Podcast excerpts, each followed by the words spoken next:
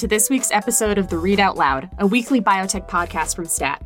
I'm Allison DeAngelis. I'm Adam Feuerstein. And I'm Damian Garde. It's Thursday, November 10th, and we've got a lot to talk about this week. We sure do. STAT Washington correspondent Sarah Owermohle joins us to explain how the midterm elections will affect health and medicine and what the intrusion of politics into the pandemic means for the future. We will also discuss the latest news in the life sciences, including new CEOs for Biogen and Seagen and a pair of biotech collapses. But first, a word from our sponsor.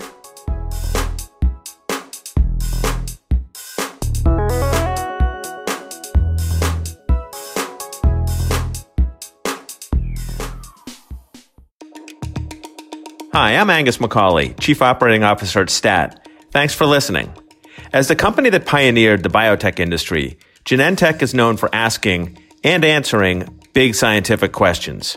I'm joined by the company's Chief Diversity Officer, Quita Highsmith, to hear why asking tough questions about health inequity can be a powerful driver of change. Thanks, Angus.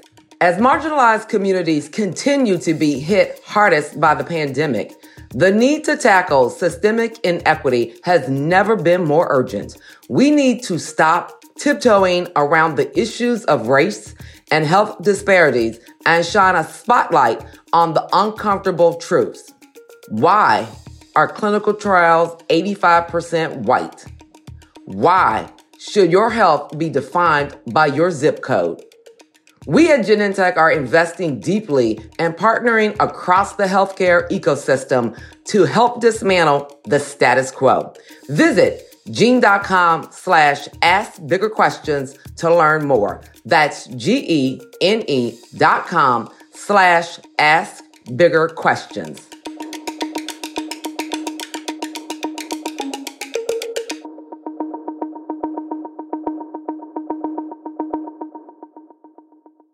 So, as you all know, we record this podcast on Thursday mornings, and uh, a few hours ago, I texted Damian, Biogen as a new CEO. Throw out the script. I want to note, st- and then we started writing. I want to note that I've been going light on coffee this week.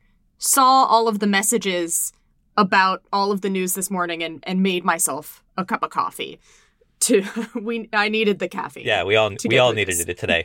So Damian, give us a quick rundown of Christopher Viehbacher, the new Biogen CEO. That's right. Well, he starts on Monday, and and Christopher or Chris Viehbacher, probably familiar to people in large part because of his time running Sanofi, the giant French pharmaceutical company. He was there for four very interesting years. There were highs and lows. It ended in, I think, a pretty embarrassingly public spat between Viehbacher and Sanofi's board. Among the issues were his desire to live in the United States rather than in Paris, but also a sort of like metacultural issue that that company had and maybe still has in its desire for its leadership to be French, which Chris is uh, Canadian German. Anyway, that neither here nor there. After the the Sanofi issue, he kind of retreated at least from the spotlight, but maybe not necessarily from influence in running a pretty sizable investment fund called Gurnet Point, which was funded by a really wealthy European guy behind the company Serono.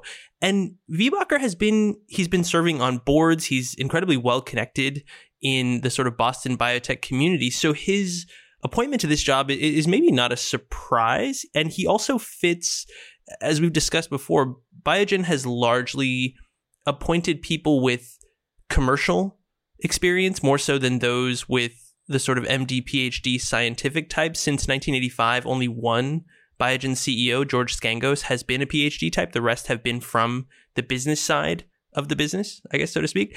And V. Viehbacher, who's a, a, a CPA, a certified public accountant, previously at GlaxoSmithKline, and then, of course, at Sanofi, is kind of within the Biogen mold. I have to say, I was a little disappointed to see them not go the route of somebody with more of a you know science r&d drug discovery background.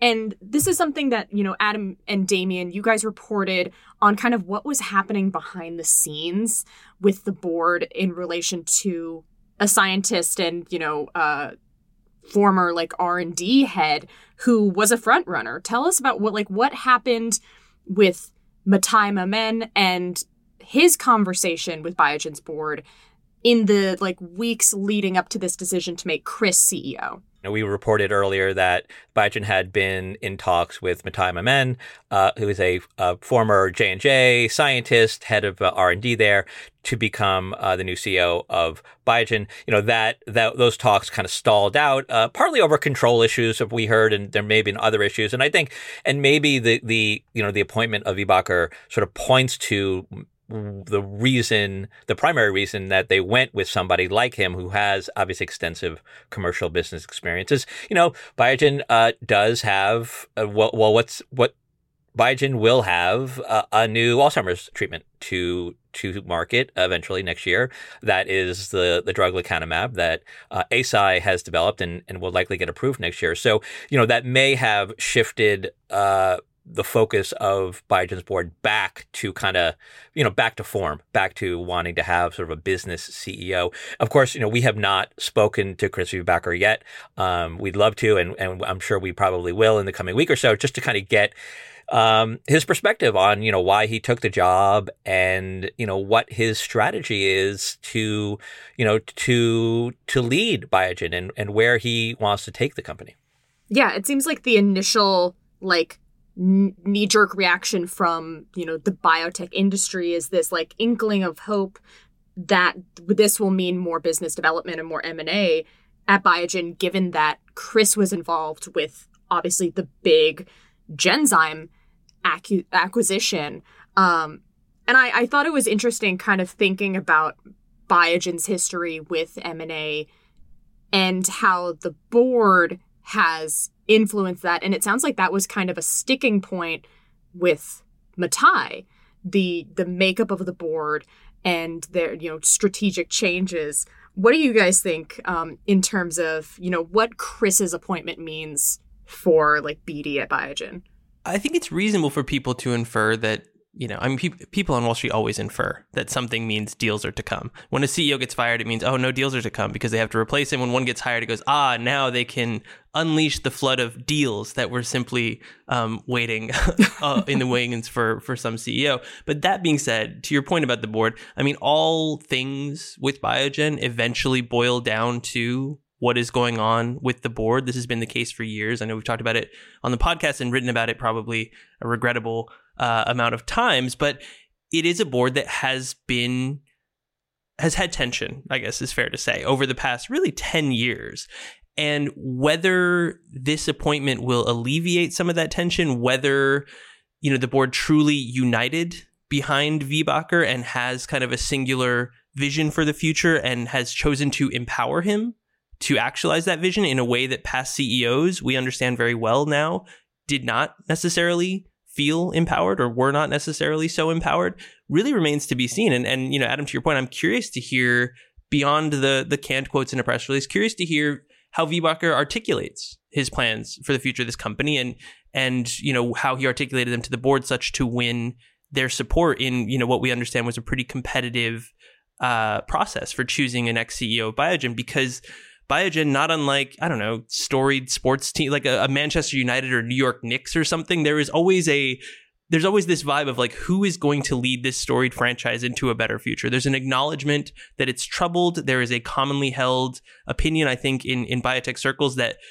biogen's continued independence biogen's existence has some sort of almost like spiritual importance to the industry at large. So with chris viehbacher being the new coach of Manchester United or the New York Knicks or however you know phrase it, there's a lot of interest in like, well, how is he going to right the ship? Yeah. So two final points on Biogen. One, uh, it makes the J.P. Morgan conference in San Francisco in January much more interesting because I assume that that Chris Viehbacher will be there front and center talking to investors and, and will probably help uh, will probably start to outline his vision for Biogen there. Uh, also, looking at the stock price this morning, it's up uh, a little over two and a half percent uh, in opening trading. So I guess at least uh, at least the initial hot take from investors is that they like they like the appointment of Chris Viehbacher. Well, going from one CEO appointment to another, we got we got back to back CEO appointments. Um, Seagen announced that they are bringing in a new CEO, which feels like interesting timing to me given all of the talk about potential acquisition um, by Merck. But uh, has announced that they're bringing in David Epstein, who was at Flagship and previously Novartis, another big pharma CEO going into biotech.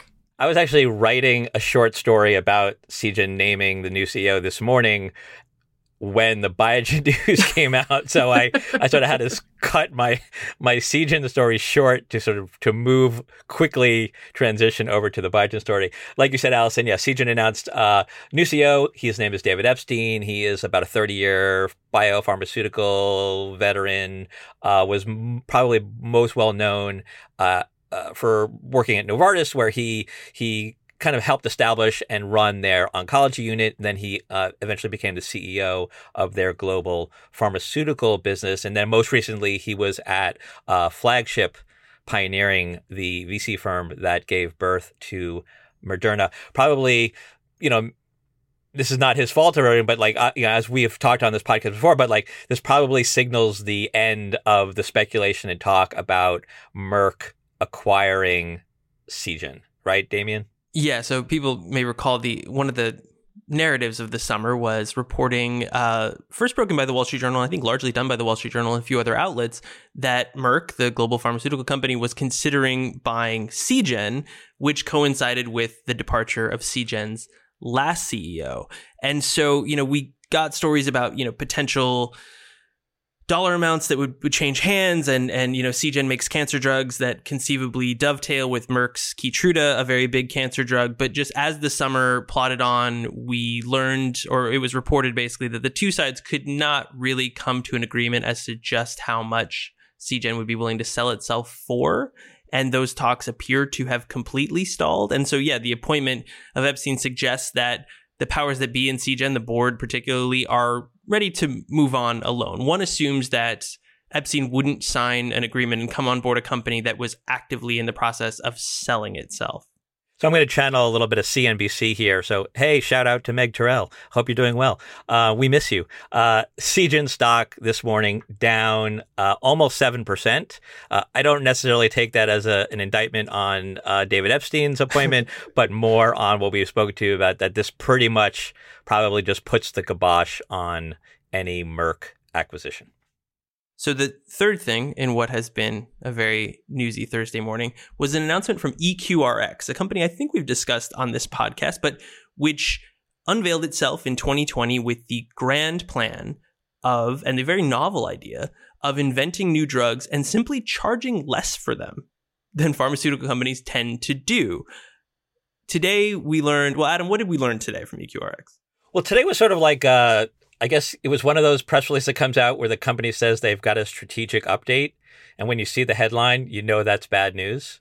Um, and and for and for EQRX, I think that that's uh, that's accurate. They're pretty challenging, uh, sort of about face with EQRX. Well, like like you said, Damian, you know, they sort of set out to kind of create this new business model to to invent drugs or maybe to license drugs that they could then sell at a lower price. And this was in response, obviously, to lots of criticism of the industry for, particularly in cancer drugs, of of pricing things as sort of as high as you possibly can. And and I think EQRX was trying to sort of do things in a different way.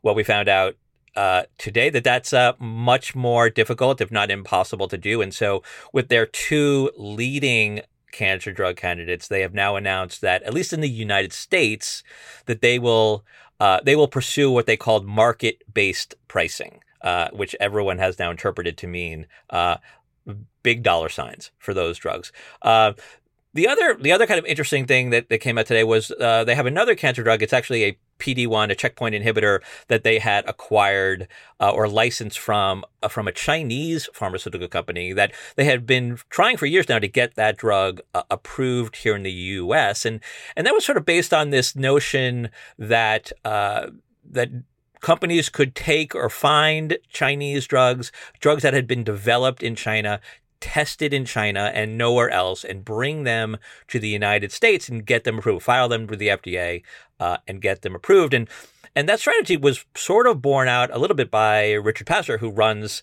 the FDA's uh, cancer division, who sort of seemed to open the door to these kinds of Chinese medicines, Chinese cancer drugs, um, getting a relatively quick trip through the FDA and getting approved here.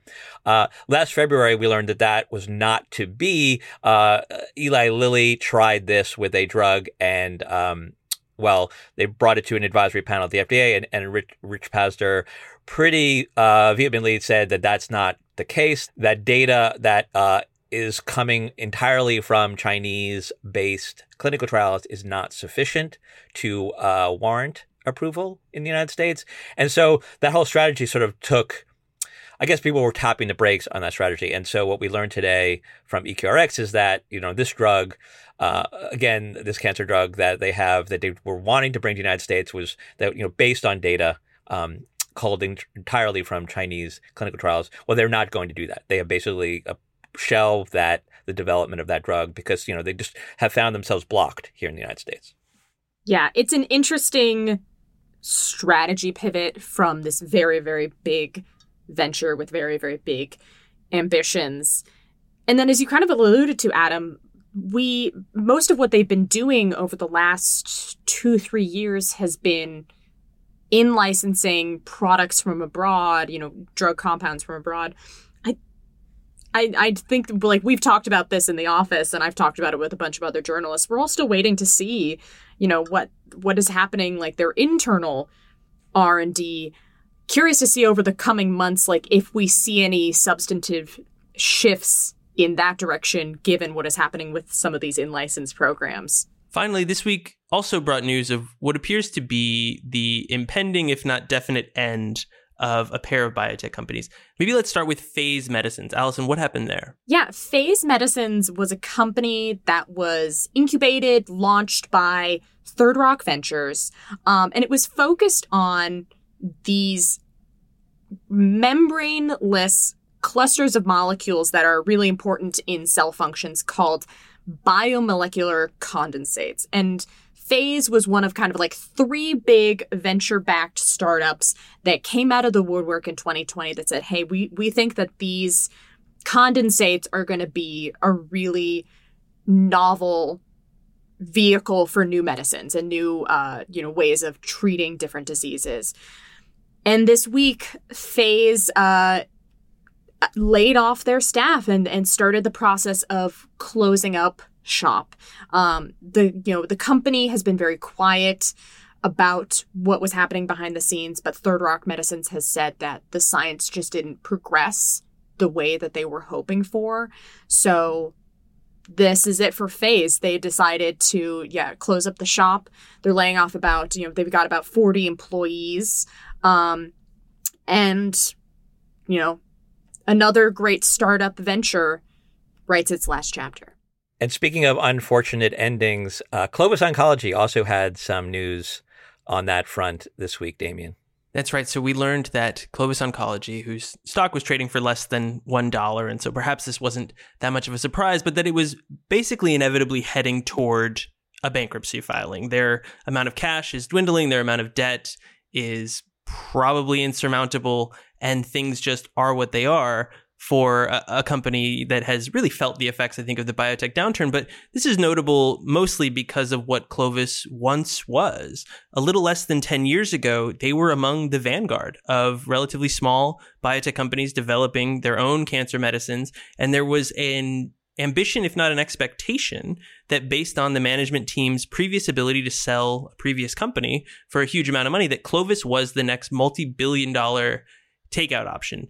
We can kind of ellipses through the decline, but it involved uh, data manipulation scandal that was um, pretty well covered at the time and didn't exactly paint that same management team um, well in the eyes of the public. And then just a slow collapse based on their they did win FDA approval for one cancer medicine, but it never really managed to compete with another similar medicine marketed by larger pharmaceutical companies, once rumored to be uh, you know, considering buying Clovis. And over the past seven years, it has just been a path circling the drain to where now, conceivably, in the near future, Clovis Oncology will not be a thing that exists anymore. Yeah. Heading into these last few months of 2022, with the markets the way that they are, um, it, it feels like we're going to be seeing more stories like Clovis and Faze. I know uh, Bruce Booth, the partner at Atlas Venture, gave the the firms, the VC firms, kind of annual rundown of what's happening in biotech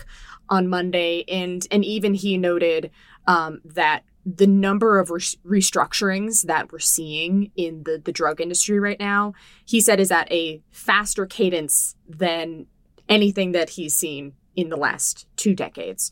So stay tuned. Yeah, I saw something quip on Twitter, and I, I don't know where the this quote comes from, but uh, said reverse mergers are the new IPOs.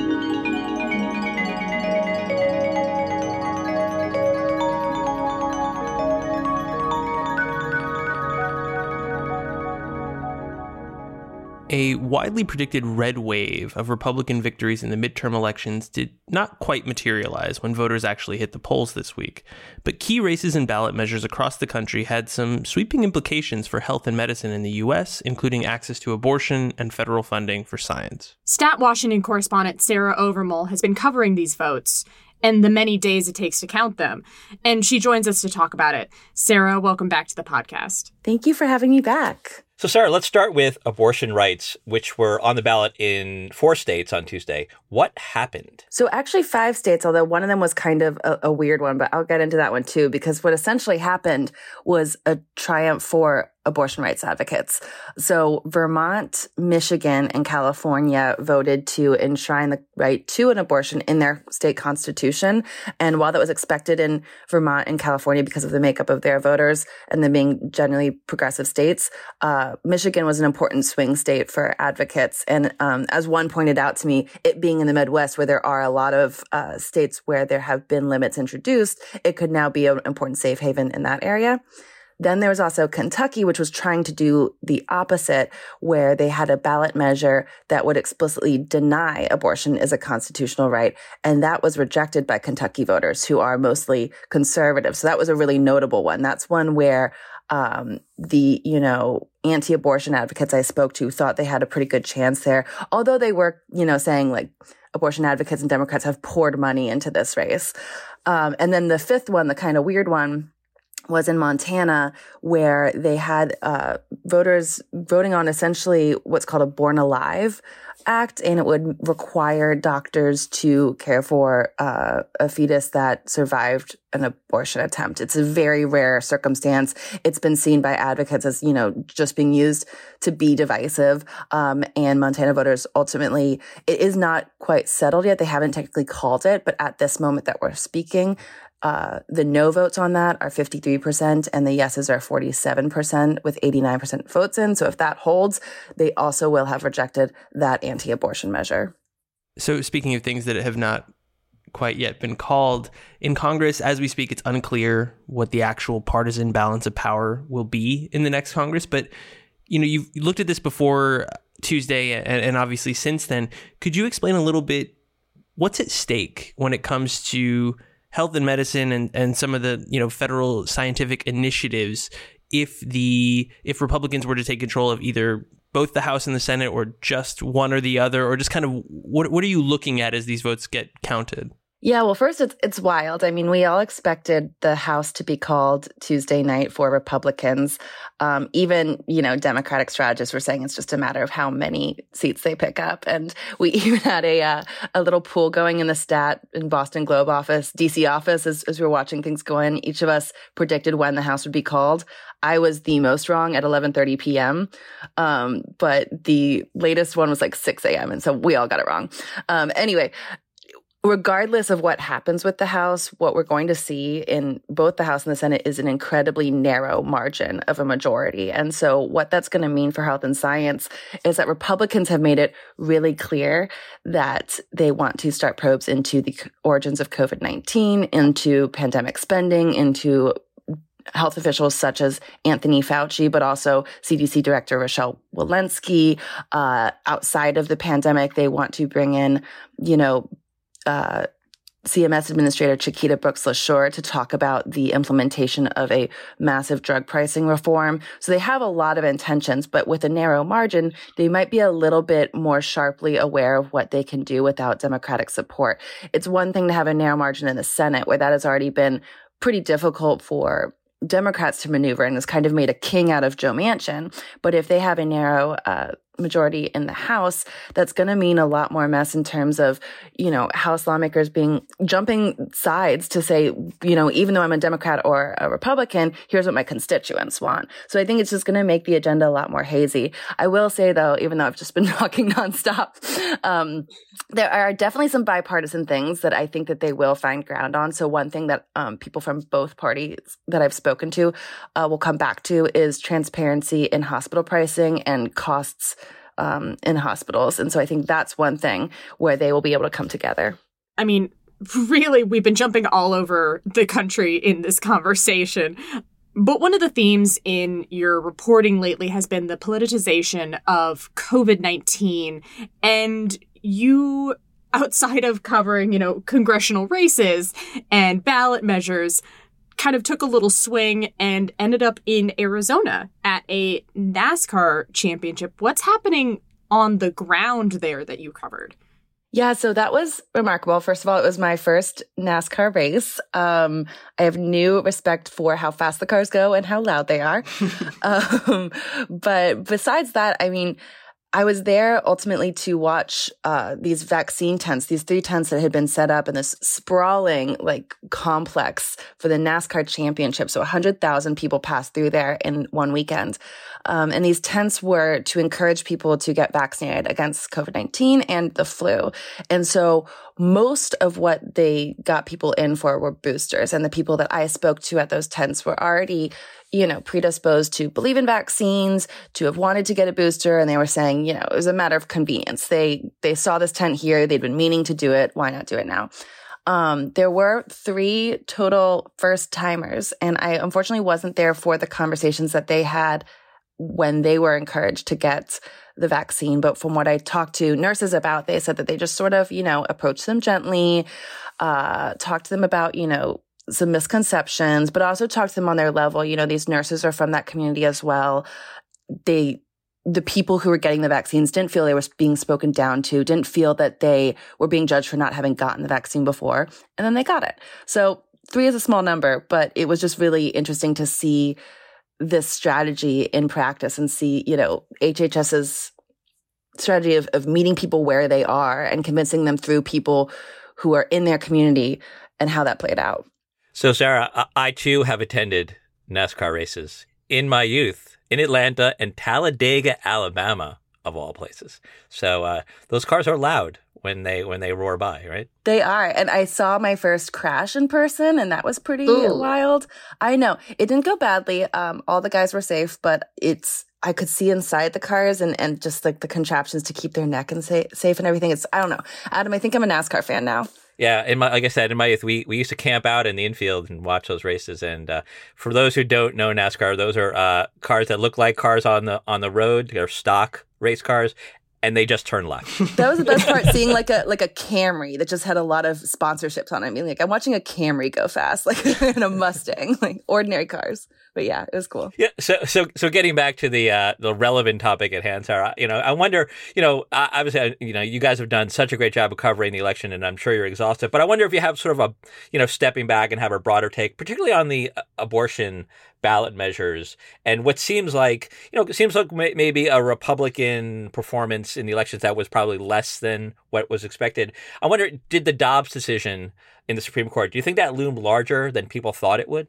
I think so. I mean eh, that's certainly what democrats would say about it. I think but I think the Demo, or sorry, Re- Republicans would quietly admit this themselves. And the reason why I think that is you saw in a lot of campaigns Republicans who had really hardline stances on abortion before, uh, calling for, you know, total bans, calling it as Blake Masters did in Arizona, quote, demonic, um, you know, saying there should be no exceptions. You saw them in real time in these past few months soften their stances.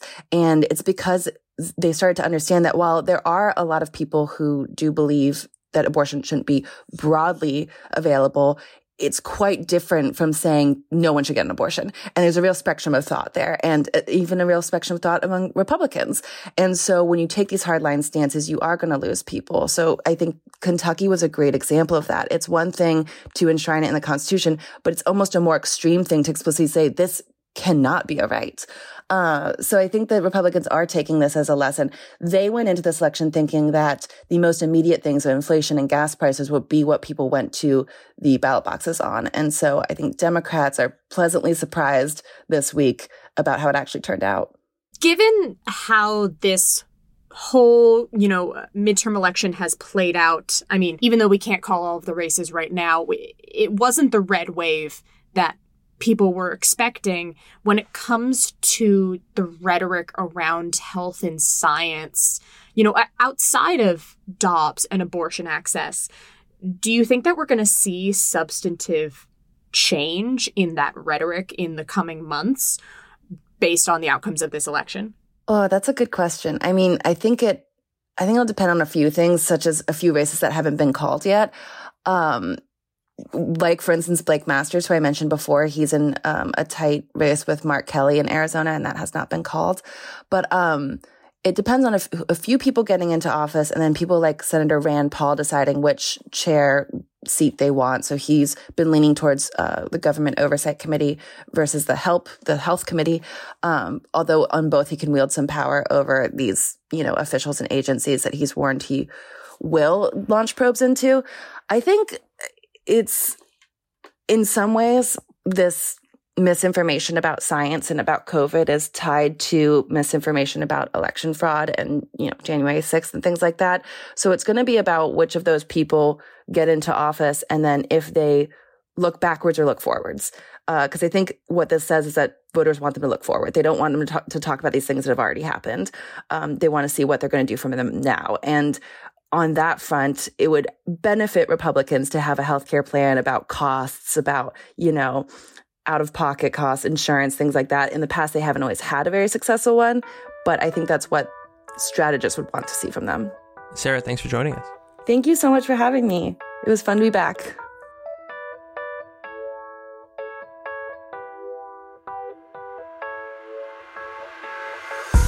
That does it for another episode of the Readout LOUD. Thank you to Teresa Gaffney for producing this week's episode. Our senior producers are Hyacinth Empinado and Alyssa Ambrose.